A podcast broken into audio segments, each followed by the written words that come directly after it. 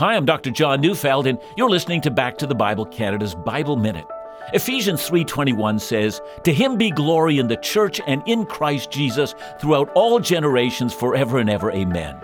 The prayer Paul has been making ends not just with amen, but with a doxology. We're prone to think that our prayers are about us, they're populated with our needs and focused on our hopes. And while the grace of God is poured upon our petitions, we're reminded that prayer is never about us, it's always about God's power and glory.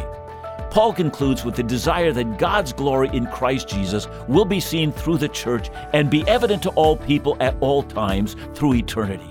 It's a helpful reminder in our praying. You know, there's more going on in our prayer than just financial tension or family needs. In all that we pray, may it be to the glory of God. Listen to Back to Bible Canada each weekday on this station, or find us online at backtothebible.ca.